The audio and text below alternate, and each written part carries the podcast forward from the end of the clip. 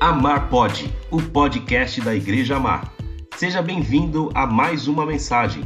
Hoje nós estaremos iniciando a nossa série Igreja, o Corpo de Cristo, com o tema A Igreja de Cristo. Deus te abençoe. Que a graça e a paz do Senhor Jesus estejam sobre o seu coração, amém? Amém. Que bom estarmos juntos.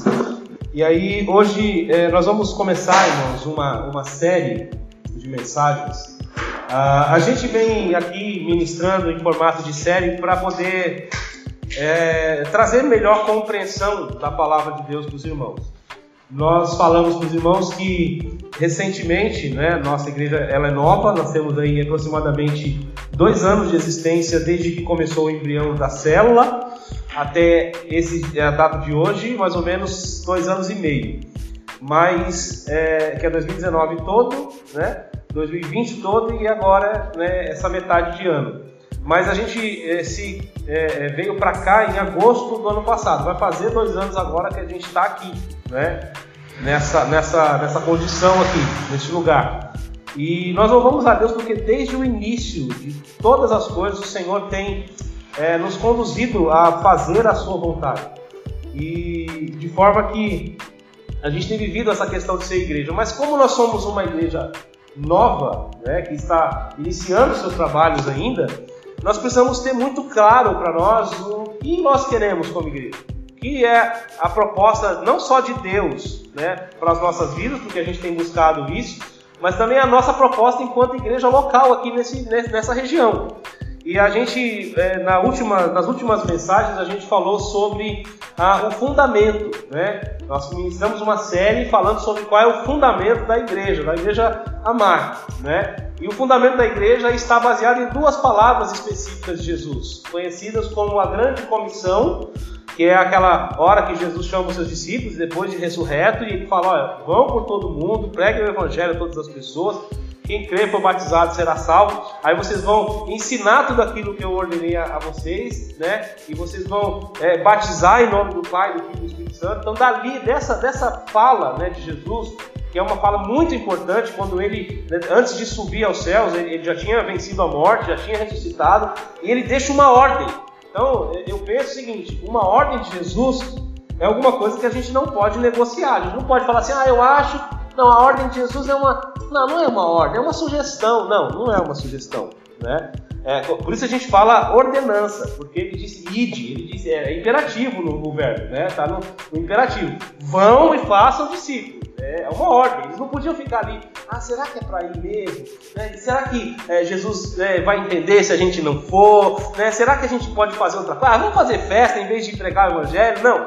É para ir por todos os lugares e pregar o evangelho. Então a gente pegou esse fundamento para nós. Nossa igreja precisa ser uma igreja fundamentada nisso. Nós precisamos ser uma igreja que vai. Não é uma igreja que fica, mas uma igreja que vai. Atrás dos perdidos, atrás das pessoas que estão afastadas, longe de Deus, para alcançá-las para Jesus. E aí a gente vai, através dessa mensagem pregada, a gente vai ensiná-las a obedecer a Jesus e vai inseri-las na fé por meio do batismo. A gente viu isso aqui nas mensagens. Se você né, quiser assistir depois, você pode procurar no YouTube.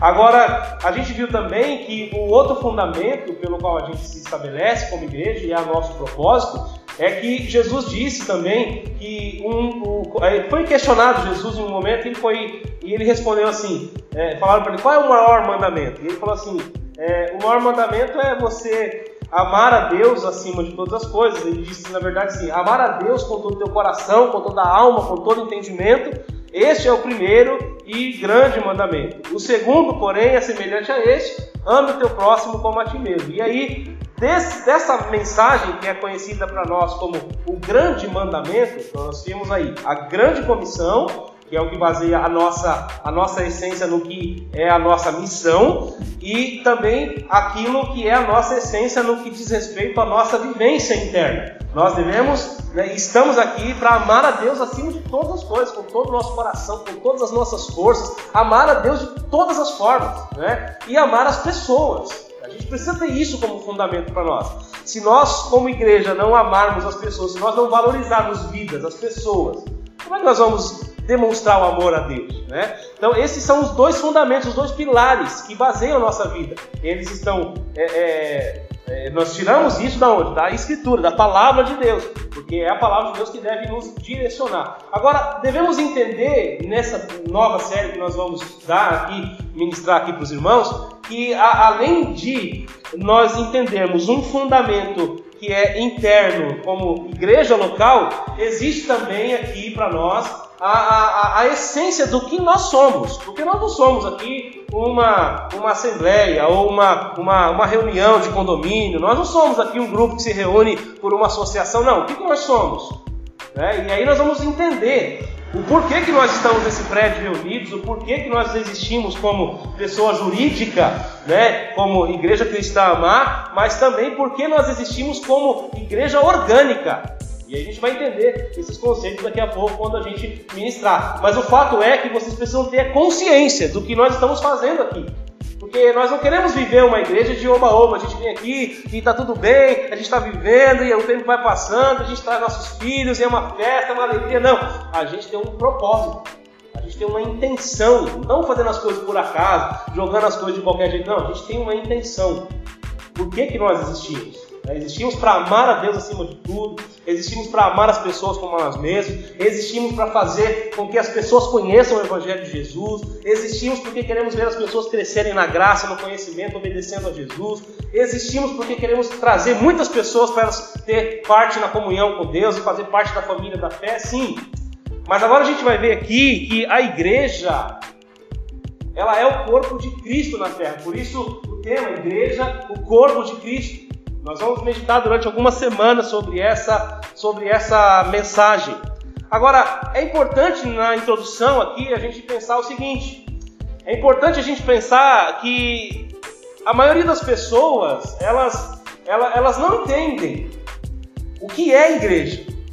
E esse nome igreja acabou ficando de uma forma assim até pejorativa, porque às vezes a gente vê tantas pessoas fazendo e falando coisas a respeito desse nome que o termo igreja ficou assim desgastado. Ficou meio, sabe, estranho falar, ah, vamos na igreja, as pessoas já ficam, igreja. Esse negócio de igreja aí não é comigo não. Esse negócio de igreja é um negócio estranho, tem um pessoal maluco, pessoal que, que rodopia, tem um pessoal que pega dinheiro, que gosta de grana. Ah, esse negócio de igreja não é comigo não. Porque o termo igreja acabou pegando de uma forma assim muito negativa. Mas eu quero antes de dar a mensagem, é, de começar aqui abordar de fato o que é a igreja, quero pelo menos três tirar de, nossos corações aqui, três abordagens que não são igreja. E a gente precisa começar dizendo o que não é igreja para depois dizer o que é. E o que não é igreja? Igreja não é o templo. A gente precisa ter essa consciência. A igreja não é este lugar onde nós nos reunimos. Agora eu aposto com você, se é que posso apostar, que você antes de sair de casa você disse assim, filho, se troca para a gente ir para a igreja. Você não falou? Ou eu vou me arrumar porque está na hora de ir para a igreja. E aí a gente tem aquela ideia de que a igreja é o lugar. E isso é uma coisa muito comum. A gente fala naturalmente, nós vamos à igreja, todo mundo, até eu, eu falo também. Mas a gente precisa quebrar esse conceito. Isso é um paradigma que está gravado, impregnado na nossa mente, de que a igreja é isso aqui. De forma que se vir um míssil aqui cair, destruir a igreja, a gente vai ficar assim e acabou a nossa igreja. Não, acabou não, a gente está aqui. Né? A, a, igreja somos nós e, e, e, o templo não é a igreja. A maioria das pessoas chamam um templo de igreja. Nós vamos à igreja. Né? Lógico que na, na língua portuguesa, quando a gente vai ver igreja, você vai ver um prédio uma cruz, a igreja. Mas a gente vai entender melhor esse conceito. Ah, o reino de Deus também não é a igreja. Tem gente que pensa que a igreja ela é o reino de Deus. E é lógico que tem a ver, né? A igreja de Cristo faz parte e é uma manifestação do reino de Deus. Mas o reino de Deus é muito mais amplo do que a igreja em si. E é interessante que tem muitos pastores que fazem da sua igreja local o seu próprio reino. E eles se acham tão exclusivos que é, é, têm a capacidade de achar que outras igrejas não fazem parte do reino. Já viu o pastor que proíbe o seu membro ou a pessoa que frequenta de ir numa outra igreja? Por quê? Porque ele acha que só a igreja dele é, é, é, é o reino. Né? Só aqui que tem o evangelho verdadeiro, só aqui que as coisas acontecem, quando na verdade a igreja não é o reino. Pode ser o reino daquele pastor A ou B, mas não é o reino de Deus. Porque a igreja, na verdade, é uma manifestação do reino de Deus. Ela faz parte do reino, mas ela não é maior que o reino. Entende? A igreja também não é um show, ou um evento, ou um culto. Né? A igreja não é uma, uma reunião feita algum dia da semana. Né? Ah, no domingo eu vou para a igreja. Porque no domingo, à noite de 18 horas, é o dia de eu ir para a igreja. E aí eu faço daquele dia, daquele horário, daquele evento, daquela situação, a igreja. E de fato não é isso que a ideia que a palavra igreja quer nos trazer. Mas o que é a igreja? Então, o que realmente é a igreja? E a gente precisa pensar sobre isso. A igreja é um conjunto de pessoas nascidas de novo, que se reúnem em qualquer lugar. Começa por aqui qualquer lugar. Primeiro, é um grupo de pessoas nascidas de novo. Por que nascidas de novo? Porque experimentaram o um novo nascimento em Jesus Cristo. A nova vida em Jesus foram convertidas a Jesus. E essa, esse grupo de pessoas se reúne em qualquer lugar para quê? Para glorificar a Deus, para edificar eh, a sua edificação mútua e para estudar e proclamar a palavra de Deus. A palavra utilizada na língua original do Novo Testamento para a igreja, a gente já ouviu dizer, tem até algumas igrejas que têm o nome eclesia. Já viu assim? Eclesia? Tem uma, eu vi uma igreja lá perto de casa, é comunidade eclesia, né? Ou seja, comunidade e igreja, quer dizer isso o nome. Né? Mas é interessante a gente perceber que essa palavra, que é conhecida como eclesia, ela significa basicamente assembleia dos chamados para fora. Porque essa palavra grega é dividida em duas, ek que é, significa fora de, ek, e kalel. Né? As duas palavras que originam a palavra eclesia é ek e kalel, que quer dizer chamado. Kalel quer dizer chamado. Então, é a comunidade das pessoas que foram chamadas para fora. Chamados para sair das suas casas né? Esse termo, inclusive, ele é utilizado muito, por exemplo, no contexto de uma reunião. Eu gosto de usar esse exemplo. Uma reunião de condomínio. O que é uma reunião de condomínio? É chamado para ir para fora. A reunião do condomínio de um prédio, você é chamado para sair da sua casa e se reunir com outros para algum fim comum. Você sai da sua casa para cumprir uma missão, para cumprir aquilo que Deus tem para sua vida. Então, o termo igreja, basicamente, ele tem a ideia de ser isso. E agora veja bem, vamos ver o texto que a gente tinha proposto aqui no início, Mateus 16, 18. O que diz aí? Vamos ler aqui na, na nossa, na nossa projeção. É, e digo-te ainda que tu és Pedro, e sobre esta pedra edificarei a minha igreja. Tu és Pedro, e sobre esta pedra edificarei a igreja, e as portas do inferno não prevalecerão contra ela. Por muitos anos eu ensinei e falei que as portas do inferno eram eram os demônios que viriam contra a igreja e a igreja ia vencer esses demônios. E é, eu pensei, muito tempo pensei que era isso. Né? Quando na verdade a gente vê que aqui a verdade é a ideia da morte. A morte não vai prevalecer contra a igreja porque Jesus vai vencer a morte. E essa é a ideia. Mas a, a questão aqui é que Jesus ele faz uma declaração.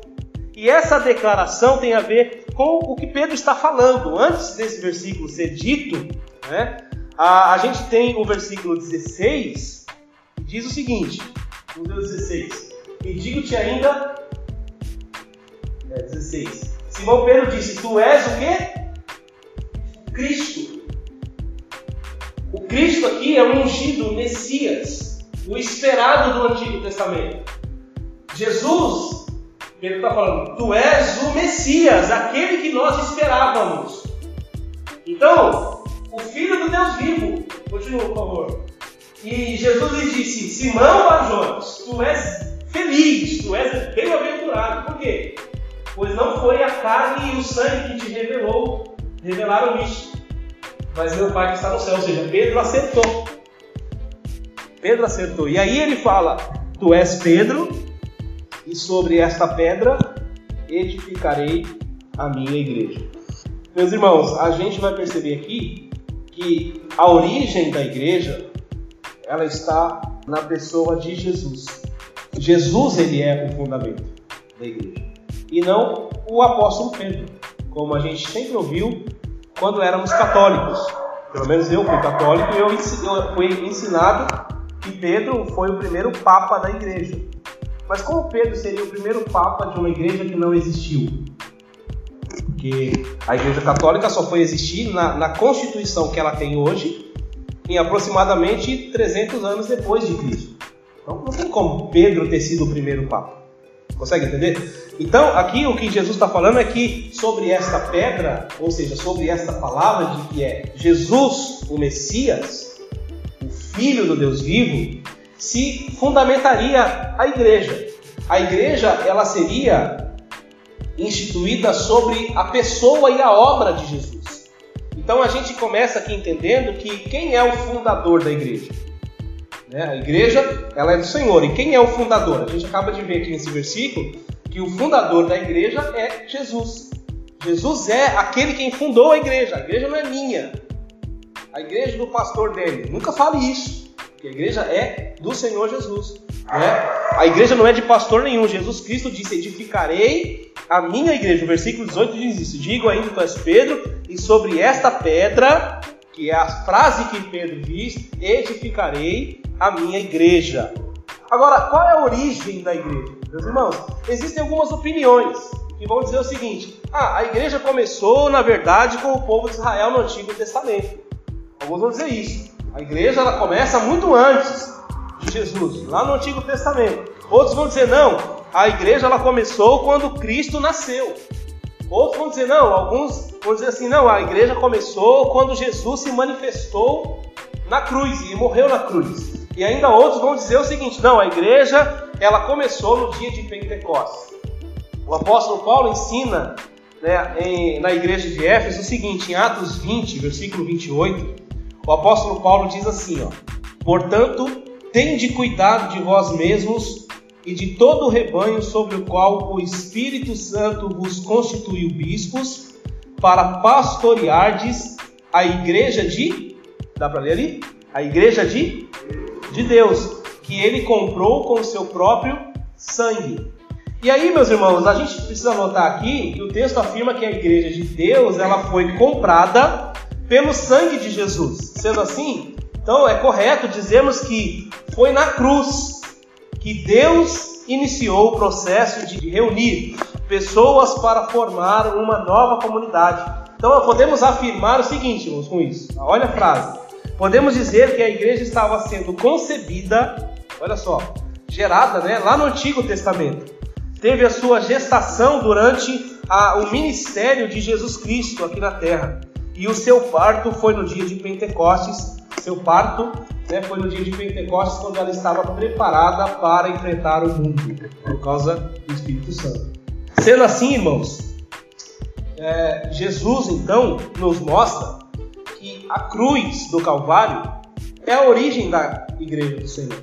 Porque quando ele morre na cruz do Calvário, ele compra para Deus todos nós para sermos filhos de Deus. E a composição da igreja, quem é que compõe a igreja? A gente viu que o fundador é quem? Jesus. A gente viu que, além de, de ser fundada por Jesus, ele comprou essa igreja e ele deu origem a ela na cruz do Calvário. A igreja é composta por todos aqueles que são chamados por Deus. É uma assembleia de pessoas que foram chamadas por Deus, lavadas, santificadas, justificadas no nome do Senhor Jesus Cristo. A Bíblia diz em 1 Coríntios 6, 11, 1 Coríntios capítulo 6, versículo 11 diz assim: Assim foram alguns de vocês, no passado, né? Mas vocês foram lavados, foram santificados, foram justificados no nome do Senhor Jesus e no Espírito do nosso Deus. Na verdade, irmãos, a gente percebe aqui que todos nós que experimentamos esse novo nascimento, passamos então a fazer parte da igreja do Senhor. Consegue perceber? Agora, a igreja de Deus, ela se manifesta no mundo. A igreja de Deus, aquela que ele comprou com seu sangue. A igreja que ela é composta pelas pessoas que são salvas, são chamadas por Deus. A igreja que foi fundada por Jesus Cristo, ela se manifesta. Né? E há uma manifestação da igreja. A igreja de Cristo é ela tão grande e o conceito dela é tão amplo que nós precisamos sistematizar o nome. Já ouviu o termo a Igreja Universal? Não se referindo à igreja denominação. Já ouviu essa expressão? A Igreja Universal de Deus? Já ouviu falar? Né? Essa expressão ela significa né, que é o conjunto de crentes de todas as eras, de todos os tempos, passado, do presente e também do futuro. Né? Todas as pessoas que foram salvas, que estão salvas e que serão salvas. E Jesus sabe quem serão salvos. E essa igreja é composta por todos esses. E essa igreja ela vai se reunir com o Senhor, né? obviamente, quando ele voltar. E nós vamos ver a manifestação dessa igreja. Então, essa igreja que é composta, quando a gente fala igreja, esse termo pode significar todos os crentes do mundo, de todas as épocas, só para você ter uma ideia. O termo igreja pode significar isso. As pessoas que creram em Jesus durante toda uma história, durante toda uma vida, todos aqueles que creram desde aquela época. E alguém pode perguntar assim, mas aí como que faz? Né? E os que vieram antes da cruz, como é que eles se tornaram igreja? E é bem simples de entender isso, porque aqueles que morreram antes de Jesus morrer na cruz, eles morreram fundamentando sua fé, olhando para o futuro, para uma promessa que Deus tinha. Enquanto que nós olhamos para o passado, para a morte de Cristo. Eles olhavam para o que Deus havia prometido, que haveria de vir o Messias. Eles olhavam para frente, acreditando nessa promessa, e por causa dessa fé eles foram salvos. Nós hoje, pela fé no mesmo Cristo, olhamos para trás, olhamos para aquilo que Cristo conquistou na cruz do Calvário. Então a gente vê aqui essa igreja que tem essa expressão e essa manifestação que é universal que é composta por todos os crentes de todas as eras, de todos os tempos. Mas existe também a igreja local. E a igreja local é a igreja que se reúne em alguma localidade. No começo a igreja era conhecida pelo nome da cidade. Sabia disso? Que no princípio a igreja era conhecida pelo nome da cidade, a igreja de Éfeso. Por isso que tem a carta de Paulo aos Efésios. Efésios eram aqueles que moravam em Éfeso a igreja da Galácia. Por isso, a carta de Paulo aos Gálatas, que são os irmãos que moram na Galácia. A igreja de Paulo, a carta de Paulo aos Romanos, porque Paulo está endereçando esta carta a um grupo de fiéis que moram em Roma, os romanos. Na igreja de Cristo em Corinto, então Paulo escreve uma carta, a primeira carta aos Coríntios, é, é a segunda carta aos Coríntios. Se Paulo escrevesse uma carta para nós aqui em São Vicente, seria a carta de Paulo aos Vicentinos. Seria assim o nome da nossa carta, porque nós somos a igreja de São Vicente. Entende a ideia? Então, a igreja no princípio ela era conhecida simplesmente pelo nome da cidade ou do bairro. Agora, com o tempo, o que, que acontece? A igreja ela se reunia nas casas também, né? E, e havia uma liderança. Romanos 16, 5 diz assim: ó, Saúdem também a igreja que se reúne na casa deles. Saúdem meu amado irmão Epêneto, que foi o primeiro convertido a Cristo na província da Ásia. Então, havia uma igreja na casa deles. Havia uma igreja lá. Por quê? Porque a Bíblia diz em Mateus 18, 20, que aonde estiverem reunidos dois ou três em meu nome, Jesus dizendo, o que, que ele faria? Ali eu estaria presente. Então a gente percebe aqui, meus irmãos, que hoje nós chamamos de igreja local a qualquer grupo de pessoas que se reúne regularmente sob uma liderança e sob o nome de Jesus, ou seja, debaixo da autoridade de Jesus. É importante a gente entender isso. Como igreja local, nós estamos reunidos aqui baseados no que a palavra orienta. Não é ideia da minha cabeça. Tanto é, irmãos, que quando começamos o trabalho na célula lá, os irmãos sabem que eu tenho origem metodista, né? A minha origem de fé, desde o berço evangélico, né? Né, do, do berço que eu falo, não que eu cresci no Evangelho, desde quando eu nasci no Evangelho, que foi no ano 2000, a minha, a minha orientação é metodista. E como um bom metodista que era, eu sempre fui contra esse negócio de alguém que sai da igreja metodista e abre uma igreja. Sempre fui contra isso. Sempre achei isso um absurdo, a pessoa sair da igreja e abrir uma igreja. Só que na verdade, é, é, depois, né, quando estávamos lá, naquela época ainda na casa da Pamela, começando a frequentar ali a casa do, do, do Jamal, Jacob Jamal e Jacob Andressa, o Espírito do Senhor me falou fortemente que aquele grupo que se reunia ali não era menos igreja do que uma denominação qualquer grande que fosse. E esse, esse sentimento ele veio, irmãos. E vou dizer para os irmãos por que ele veio, e essa palavra de Deus veio para o meu coração, justamente pelo sentimento de paternidade que o Senhor gerou na minha vida através do fruto que eram aqueles irmãos.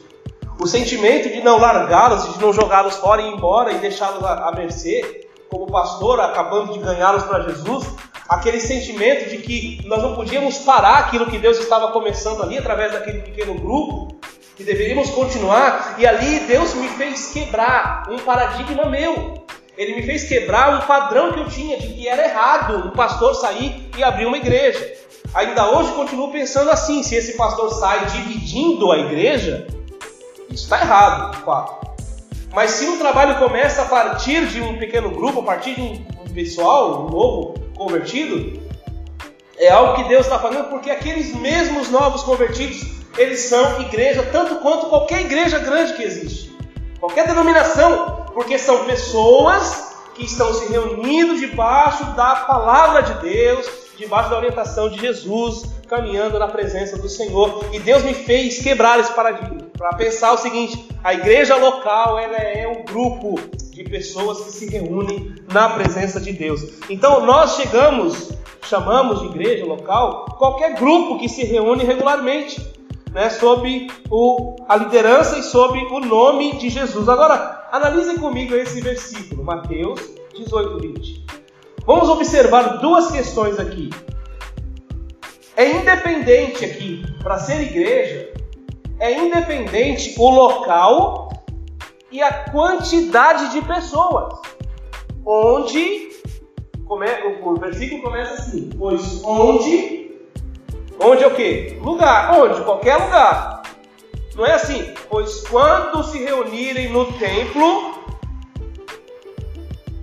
100 pessoas, ali eu estou presente. Não. Ele não delimita o local e não delimita a quantidade de pessoas. Ele diz onde estiverem dois, ou seja, mais de um, mais de um, né? Ou três e, e assim por diante, em meu nome, ali eu estou no meio deles. Mostrando o que para nós? Que há uma independente do local e da quantidade, mas dependendo do que? Se essa é uma reunião de mais de duas pessoas que estão debaixo da autoridade, ou seja, uma pessoa sozinha não pode ser igreja. Aqui quebra muita gente, porque nos dias de hoje a gente tem visto um espírito maligno agindo nas pessoas achando, não, eu sou igreja de Cristo, preciso da igreja. E as pessoas elas se, elas se autoafirmam cristãs suficientes, porque elas não precisam estar numa igreja, numa comunidade, num grupo. Elas, elas acham que elas podem ser igreja sozinhas. Elas acham que elas podem viver a essência da, da, da comunhão porque elas conhecem os princípios da palavra. Ah, eu não vou roubar mais, não vou mais matar, não vou falar mal dos outros, eu vou dar meu dízimo em qualquer lugar ali. E ela começa a criar a religião dela no fundo, no fundo, ela está dizendo: eu posso ser igreja sozinho. Mas quando você, ou eu, ou qualquer um de nós, delimita no nosso coração que vamos ser igreja sozinho, nós estamos indo contra um propósito de Deus. Porque a igreja, que é a reunião das pessoas, é propósito de Deus. Jesus foi quem fundou isso, gente. Não tem como a gente achar e, e desejar ou dizer que nós vamos viver dessa forma.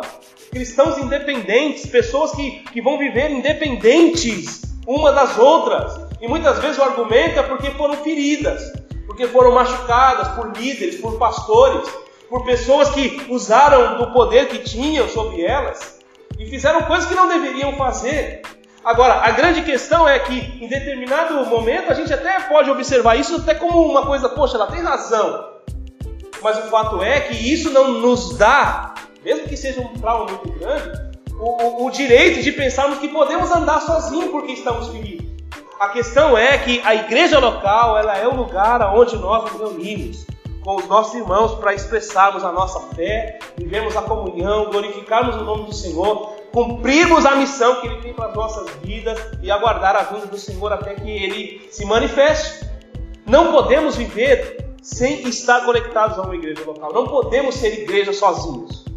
E aí a questão que a gente vai seguir aqui é que a igreja, ela é o corpo de Cristo.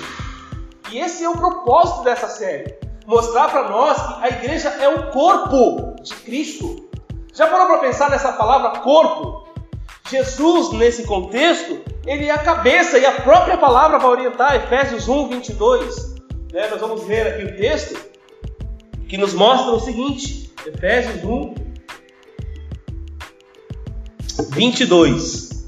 Diz assim: E pôs todas as coisas debaixo dos pés e para ser o cabeça sobre todas as coisas, o deu à igreja, a qual é o seu corpo. Olha que coisa, irmãos.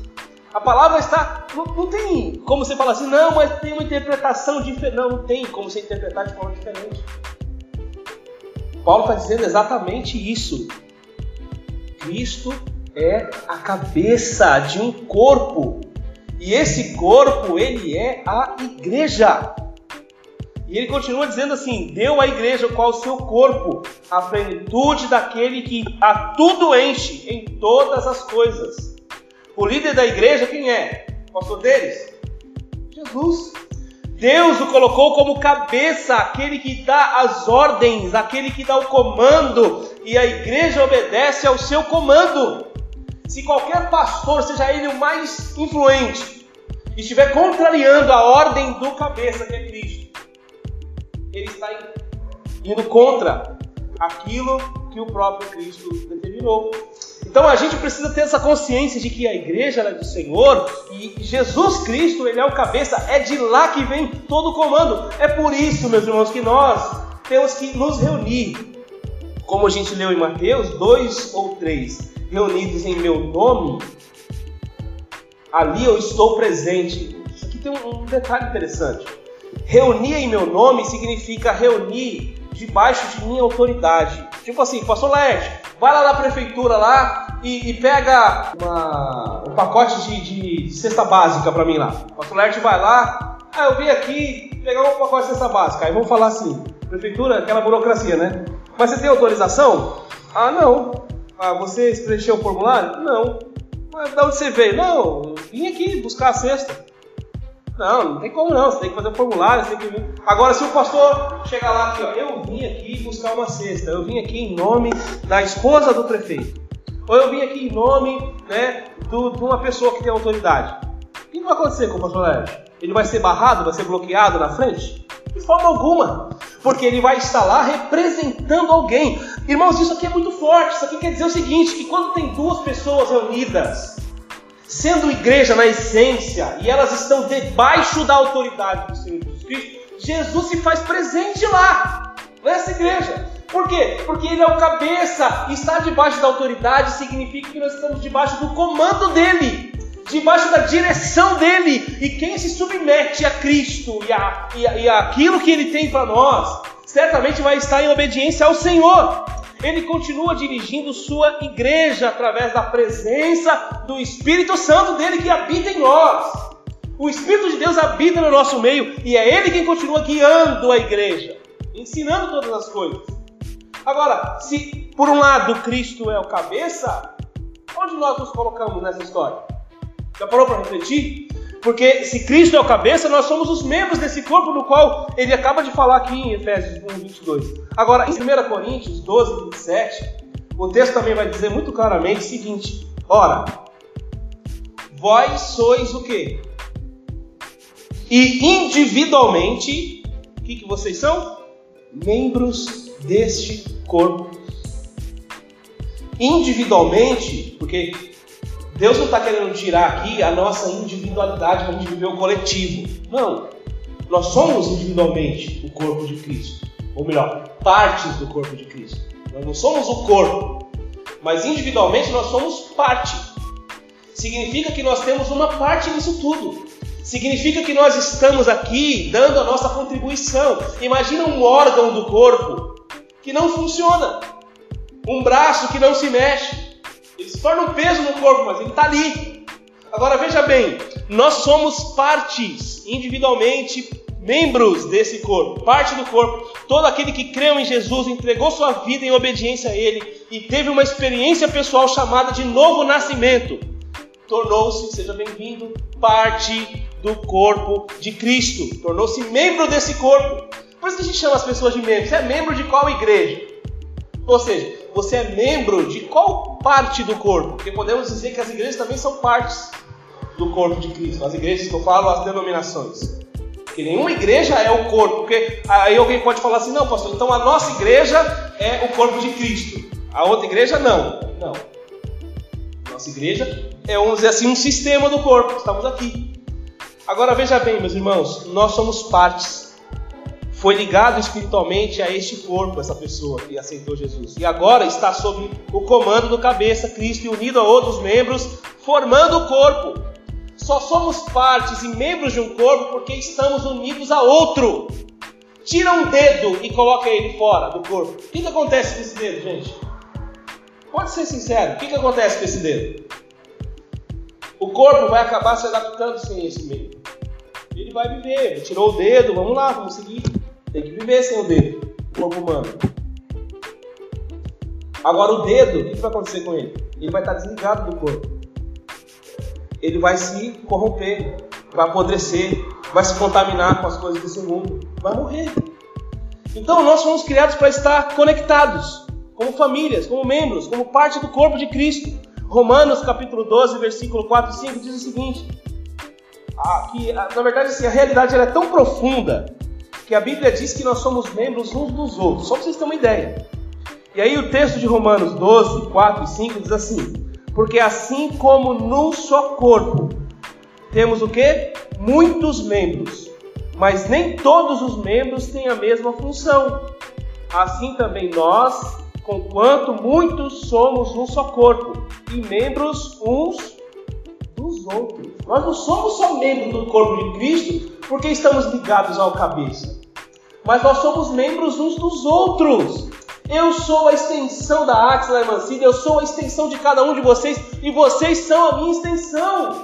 De forma que quando eu faço mal para você, eu faço mal para o corpo de Cristo. E de forma que quando você fizer mal para mim, fará mal também para o corpo de Cristo. Então nós dependemos um do outro.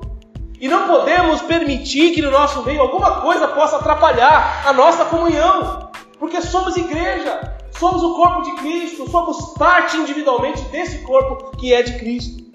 Agora veja que além de a obediência ao cabeça, né, que é Cristo, Há também o fato de sermos membros. Então, uh, e, e estão em união e interdependência com os outros. Em terceiro lugar, aqui, entendendo que a igreja é o corpo de Cristo, Jesus é o cabeça, cristãos são os membros, os cristãos lavados em Cristo são os membros, nós somos membros do corpo, nós formamos um só corpo.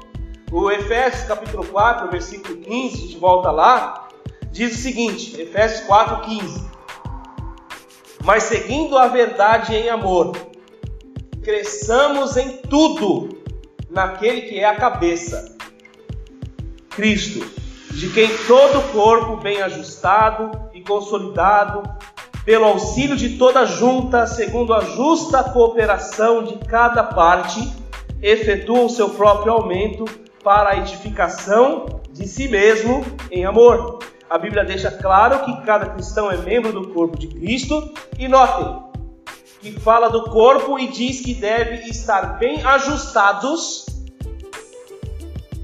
consolidados, ligados pelas juntas e trabalhando em cooperação.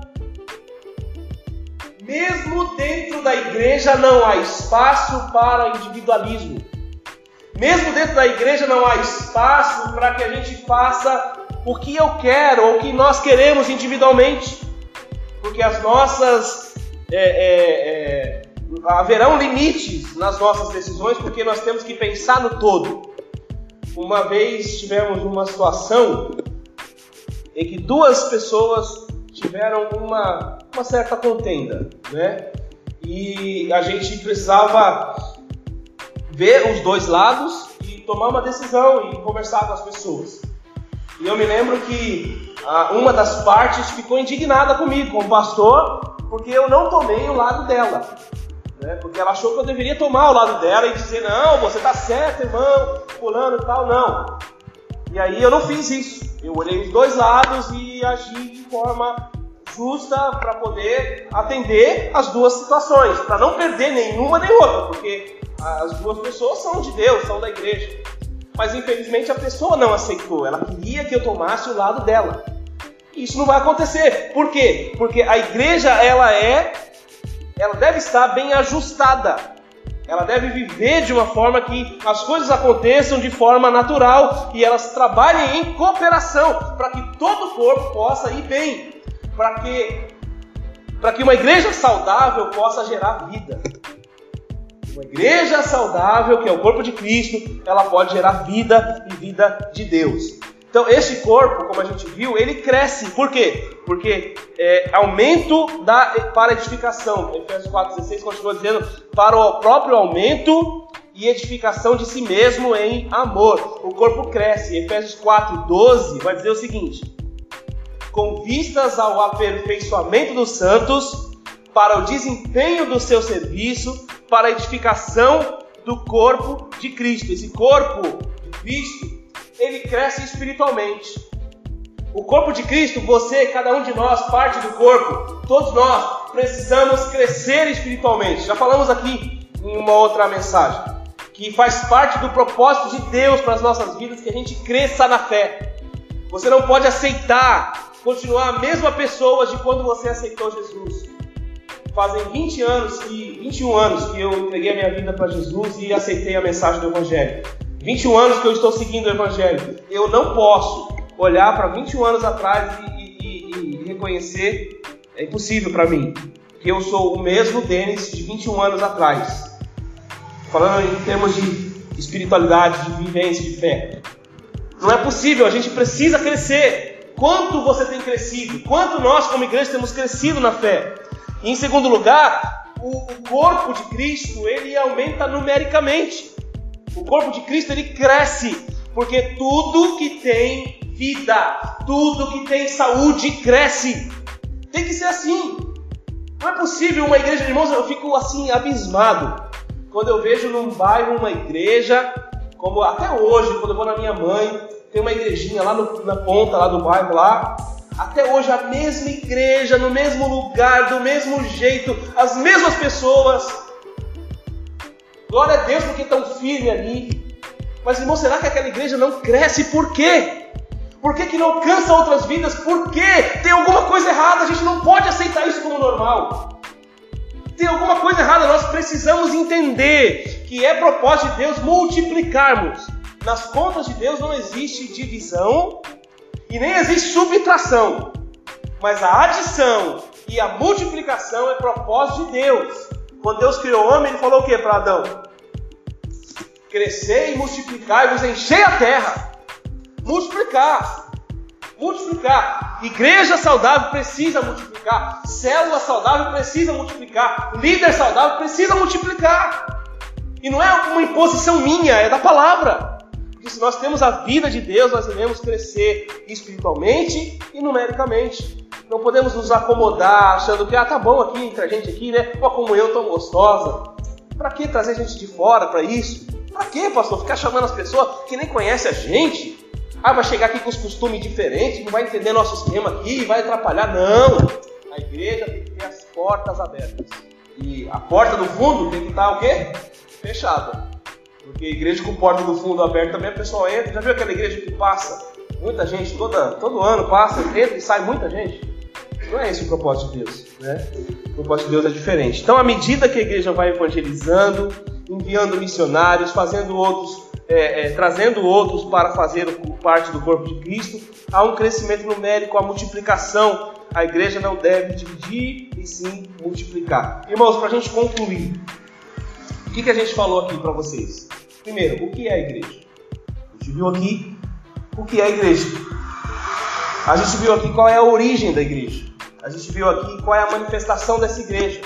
E a gente viu agora que a igreja é o corpo de Cristo. Jesus é o cabeça, nós somos membros desse corpo e nós fazemos parte do corpo de Cristo. A Igreja de Cristo ela existe há aproximadamente dois mil anos e é uma das organizações mais perseguidas da história da humanidade. Quantas vezes você acha que já tentaram acabar com a igreja?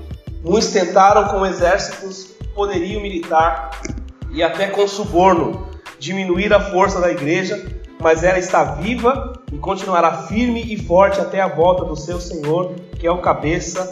Ora vem, Senhor Jesus. Meus irmãos, que Deus possa te abençoar nessa primeira mensagem.